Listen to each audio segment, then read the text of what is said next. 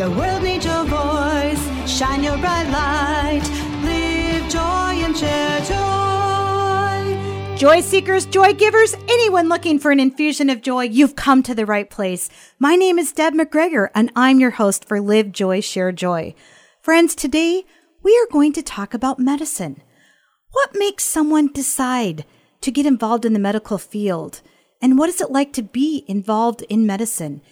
And how does being involved in the medical field tie into living a life of service for Jesus Christ? I cannot think of a better person to come and talk about this topic than my dad, Dr. Bill McGregor. Dad, welcome to the show. Thank you.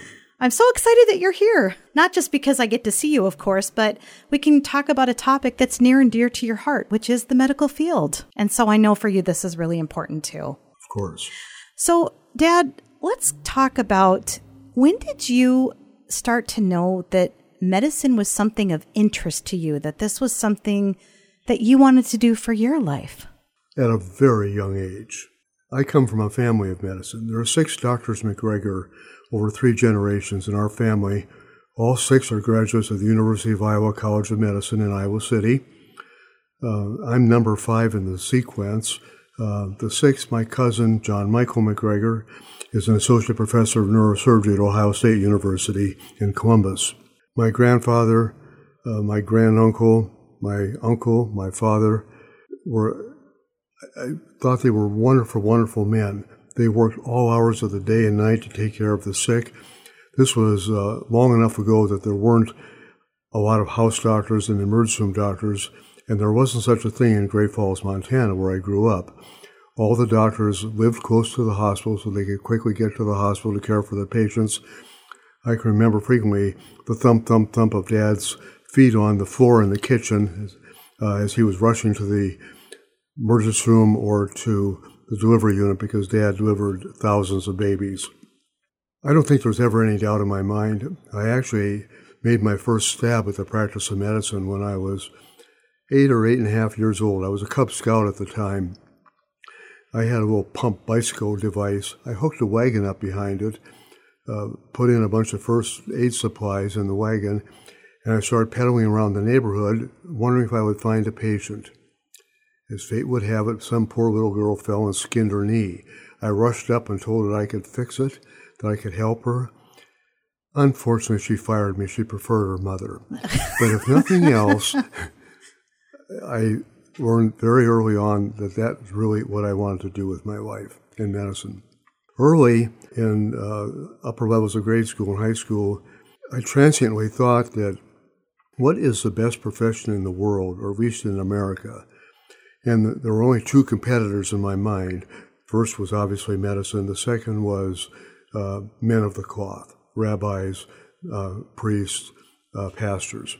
But medicine won in my case, and I've never, never, never regretted the decision. So, first of all, I love this vision. Uh, this is the first story, but the time I've heard the story about you with the bicycle. But it's also a little bit of your entrepreneurial spirit because you are a doctor, but you also have a lot of entrepreneurial spirit in you, and that's something that I've always respected as as your daughter. So you knew, obviously, going through school that you wanted to go into medicine. Talk to us a little bit about the journey of becoming a physician and how you actually chose the type of physician and, and practice that you did. Well, my age has to be mentioned. I'm 82 years old again, there was absolutely no question through grade school and high school that I would go on to medicine. Uh, my choice for university education was the University of Minnesota. Uh, while I majored in zoology and minored in chemistry, in fact, I was satisfying all the pre medical requirements. I finished my undergraduate degree in three years, entered the University of Iowa in 1961. Now, I will make an interesting observation. At that time, medical schools were still teaching in pretty much the same mode that my father and my uncle, who was also my godfather, uh, were trained. This was before all the beautiful modern technology that we have nowadays. So I learned kind of old fashioned family medicine in medical school. And uh, it served me well because it, it makes you more versatile than some of the super subspecialists that you see today It isn't that the super sub- subspecialists aren't needed, but uh, it, it, all has to do with the way uh, we were taught in that era. Even the demeanor of the professors and the stresses we were placed under, much, much different than they are now in medical school. The explosion of technology and diagnostic equipment, the explosion of available drugs, the available of com- availability of complex surgical procedures and techniques for doing it uh, represents a generational change in the practice of medicine, all for the better. Mm-hmm. So, you basically, as you are going through and you're learning and receiving this training, at some point you had a choice of what type of a physician you wanted to be. And at some point it became general and vascular surgery. What, what type of process did you go through to make that part of the decision? Well, first of all, I have so much admiration for my father and my uncle and their father, uh, my grandfather, and they were so highly respected in the community as family physicians. And dad's emphasis was on obstetrics and gynecology. So in the mid part of medical school, I was still leaning uh, toward obstetrics and gynecology, uh, but there became a voluntary opportunity for me as a senior in medical school to take a tour uh, in anesthesiology. I took the tour. This had me in the operating room and it taught me about basic anesthesiology, but I couldn't help but see that I really belonged as a surgeon and not the anesthesiologist. I never regretted that. Um, I'm a go get it type of guy. I was interested in trauma right from the beginning. Interestingly enough, uh, as a young medical officer in the public health service uh, following my internship, uh, one of my fellow Iowa graduates and I were employed by the Alexandria Physician Group in Alexandria, Virginia. This was a prototype beginning emergency room physician program in the entire United States, led by Dr. Jim Mills. Dr. Mills went on to set up the boards for that specialty and uh, the examinations and the format for teaching. The interest in emergency medicine dealing with big problems as they presented, trauma, major vascular problems, catastrophes in the abdomen, really serious problems, just incited my spirit and a desire to learn how to take care of these kinds of things. I never regretted it.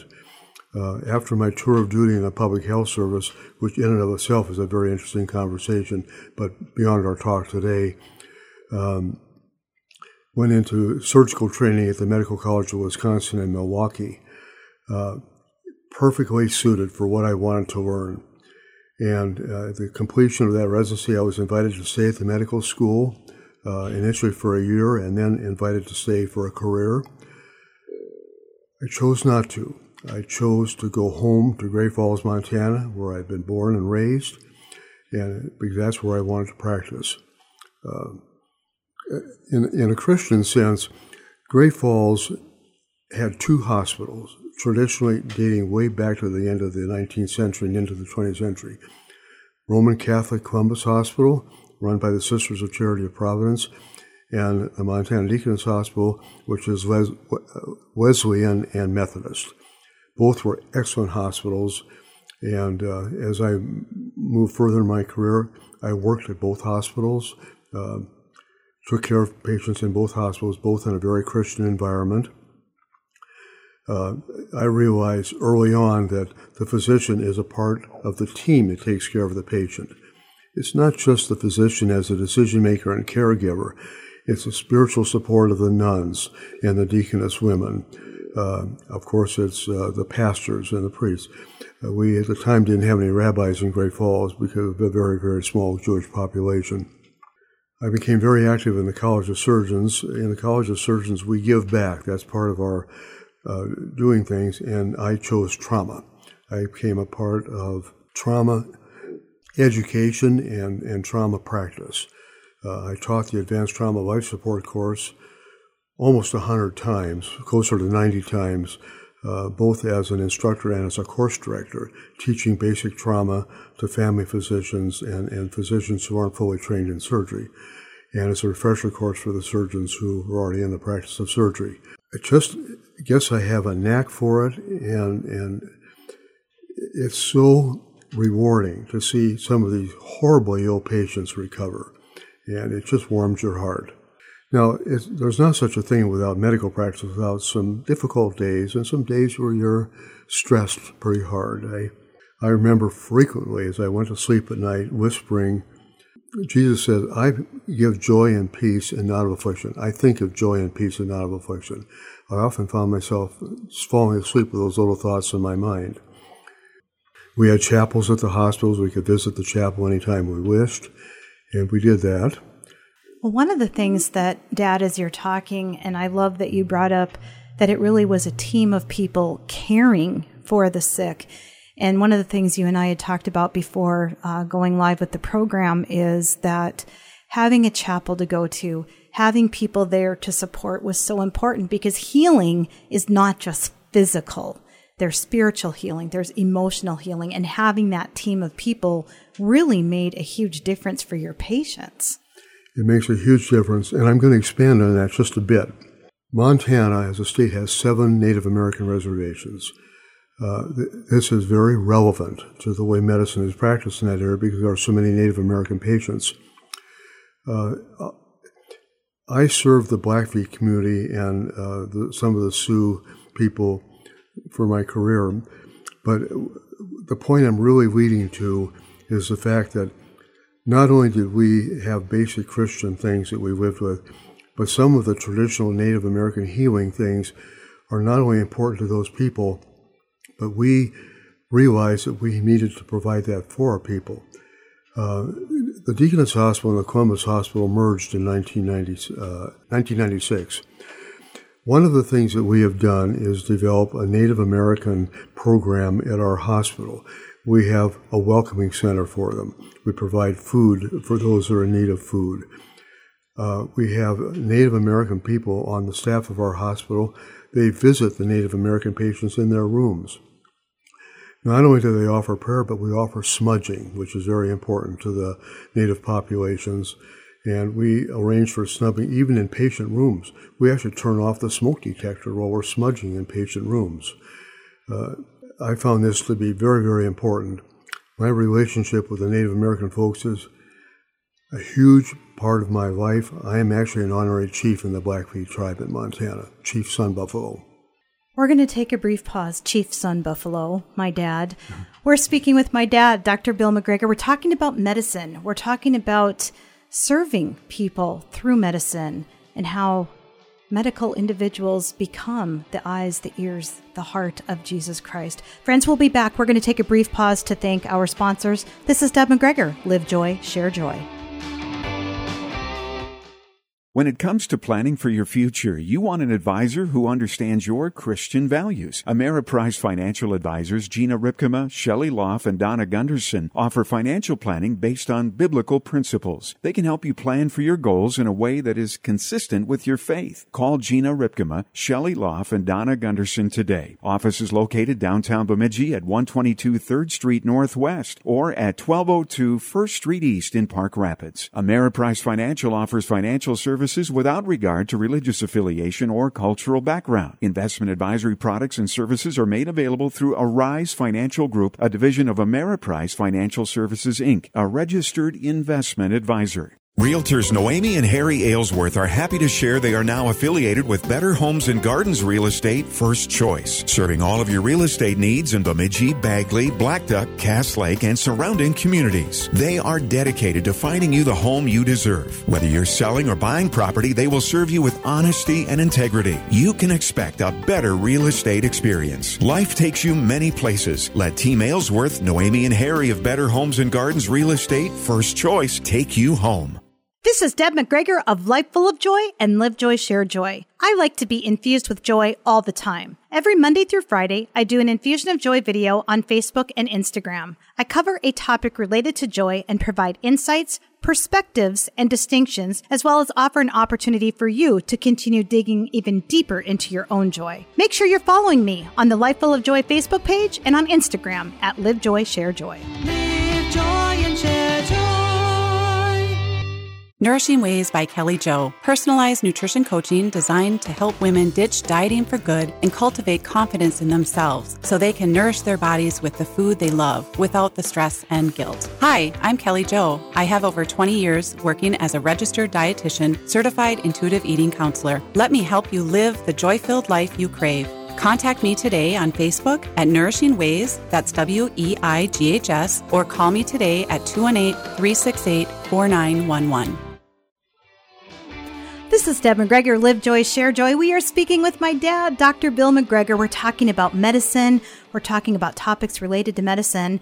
And as we went into the break, we were talking about specifically a lot of the ministry within the Native American populations and uh, dad being an honorary chief, Chief Sun Buffalo. Dad, one of the things I always wondered growing up, and I think people will be curious about is, how do you make decisions when you're in the operating room? How do you make uh, some? I'm going to call it a judgment about things. How do you make those choices and work with your patients? And sometimes life or death decisions. It's certainly true that there are times when life and death decisions need to be made and made very quickly. Uh, surgeons are trained for this. This is all part of the core training of, of surgeons who practice uh, those subspecialties in medicine which call upon the care of very, very sick patients, badly injured patients. Um, often, lightning decisions need to be made in the operating room.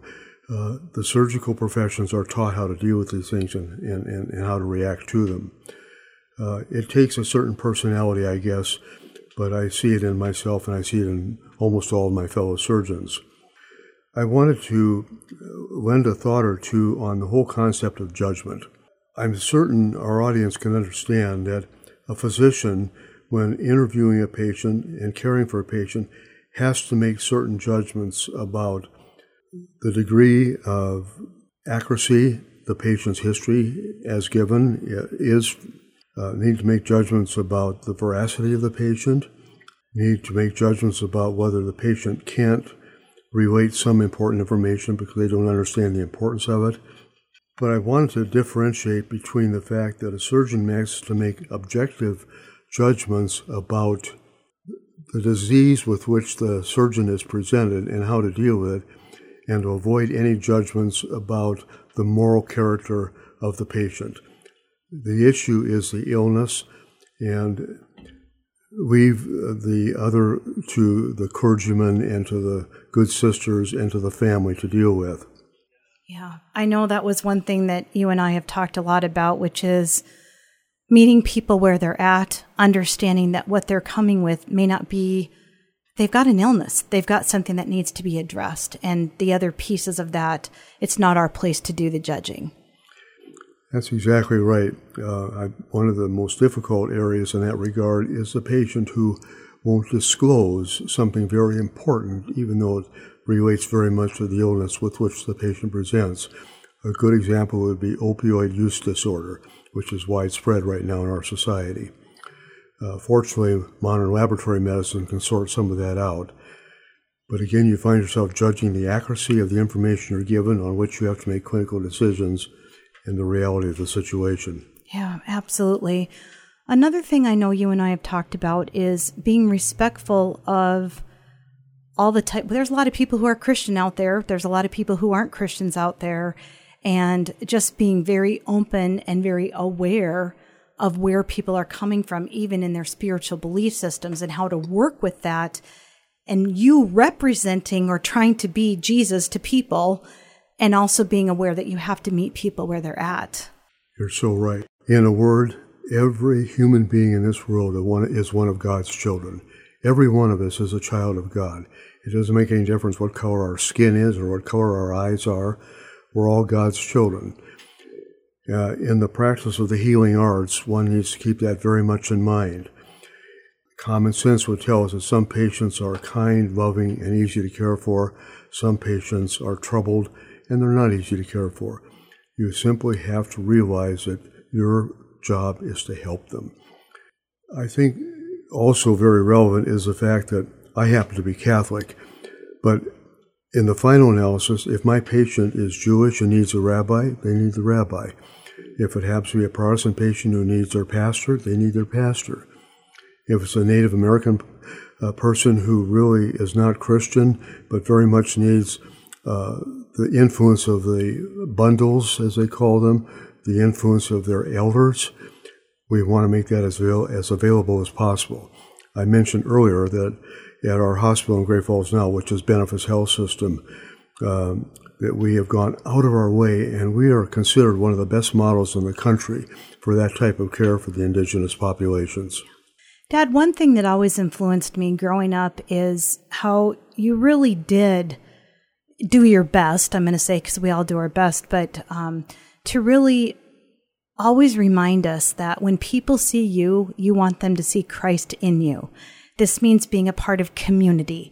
It means giving back. You are one of the most generous people I have ever met in my life. I mean, I met a lot of people. You are, and I'm not just saying that because you're my dad. You truly are. And most of the time, people don't even know it. You're the person who doesn't need all the accolades, all the whatever. You just do it because you do it. And I've seen you more than once sneak some do re mi into someone's pocket or, you know, a little free football ticket here and there. I've seen it. You may not know that your daughter sees these things, but some of my favorite times are, you know, going to do the community cleanup. I knew that you had worked, you know, sometimes 20 hours, four hours of sleep, but we packed up the Willys Jeep and we went to help with community cleanup. And we got done and you turned around and had to go back in and see your patients because you were in a private practice. It was a lot different than it is now. And that always stuck out to me that you would always say, you know, try to be the eyes, the ears, the hands, the heart of Jesus because people will remember how you treat them. And I always remember you saying that to us growing up. Well, thank you. The truth matters is not just your father, but your grandfather and my uncle and my grandfather. I've learned from them, and I've learned that we are physicians, and our job is to care for people and help them. Um, th- this is very true. I couldn't do anything in the practice of medicine unless God had given me a brain capable to do it and do it well. I couldn't even so much as make an incision unless God gave me good hands, good fingers, good eyes, the things I needed to practice surgery. So I give thanks to the good Lord for those things, believe me. It's all about giving. Uh, it, it really is on so many levels. Of course, of course, we earn our living this way, but that's not the point. And um, we have food on the table because we do our daily chores in the practice of medicine. But uh, the motivation, the, the motivation at three o'clock in the morning when you've only had an hour of sleep, and there's a disaster in the emergency room, you get up and you get going. Yeah, absolutely. Well, or when your daughter has a cute little purple puppy dog that has an injury and dad has to do surgery on the on the purple puppy dog. Did we operate on a puppy dog? I, I think we operated think on we my op- purple. I think we did operate on a puppy dog I think, once. I think that was my first exposure to being a surgeon, and I think that's when I realized I might have had a different call than being a general and vascular surgeon. Uh, my call might have been in a different realm of healing, but but definitely, you know, there's that healing Mm-hmm. component. Obviously, you mentioned that you're 82, so you are clearly retired from practicing active uh, medicine. Do you miss it? Well, I miss the patients and the people. Um, I'm retired from clinical practice. Uh, I am not really, I don't see well enough to practice surgery anymore, but I'm very much involved in medicine. uh, I have served for over 20 years on the board of directors for the Benefis Health System in Montana. In the year 2014, I was named Hospital Trustee of the Year for the entire state of Montana by the Montana Hospital Association. I also uh, serve on the board of directors of the Indian Family Health Clinic in Great Falls. Uh, the Indian Family Health Clinic is not the same as a hospital on a reservation, which is all part of the Indian Health Service. Uh, the Indian Family Health Clinic is what is called a federally qualified health center, or FQHC for short.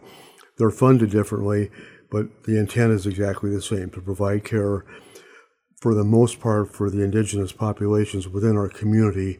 The term used is urban Indian. I don't care for that term, but that's what you see in the newspaper. These are ways that I can give back and, and uh, draw upon my experience it's another opportunity to be of service to the community and to give back. Absolutely. We often use the term give back. Yeah, absolutely. Well, and I know that you're very active in between church, the Hibernians, like several different ways that you're able to uh, be able to give back. Also, even in the church, in the church lifestyle as well. Dad, what advice would you give to someone? What advice would you give to someone who's thinking about going into medicine or serving people through some sort of medical field? Well, some people just know that's what they're going to do, and other people are thinking about it. Some seek uh, exposure. They might serve as an orderly in the hospital or serve uh, as a nurse's aide. We have a delightful young medical oncologist in our community. She started out as a nurse's aide at our hospital. She loved it. She went on to college, obtained her degree, went to medical school, became a young doctor, and went through residency training to be a hematologist and oncologist. That's a good example of somebody who developed a love for medicine while being exposed directly to it. Uh, and some are simply directed, I think, because they're enamored with the thought of being a physician and a caregiver. There is absolutely nothing wrong with that. And uh, I would encourage anybody who really wants to study medicine to think it through, be aware of the fact that the issue isn't prestige, the issue is service. The whole idea is that you want to care for your fellow human beings. Yeah, amen, Dad. Amen. Dad, I want to thank you so much for coming on today and talking about medicine. It's I've I always learn something new every time I talk to you because mm. those little snippets like you with the bicycle with the wagon with I can just totally picture it. Mm. And I want to thank you for always being such an example of Jesus to us. You've always had the bright light. Well, thank you from the daughter whom I love so much. It's been a privilege to be with you all today. I wish you all Godspeed and good health. Thanks, Dad. We want to thank all of you for choosing to tune in today with my dad, Dr. Bill McGregor, Chief Sun Buffalo, so proudly named and so proudly earned um, for all his incredible work that he does. We want to thank Philip Elke for engineering today's program. We hope that you've learned something today. I know I have. We want to remind you to live, share, and lead with joy. This is Deb McGregor. Have a great day, everyone. Joy,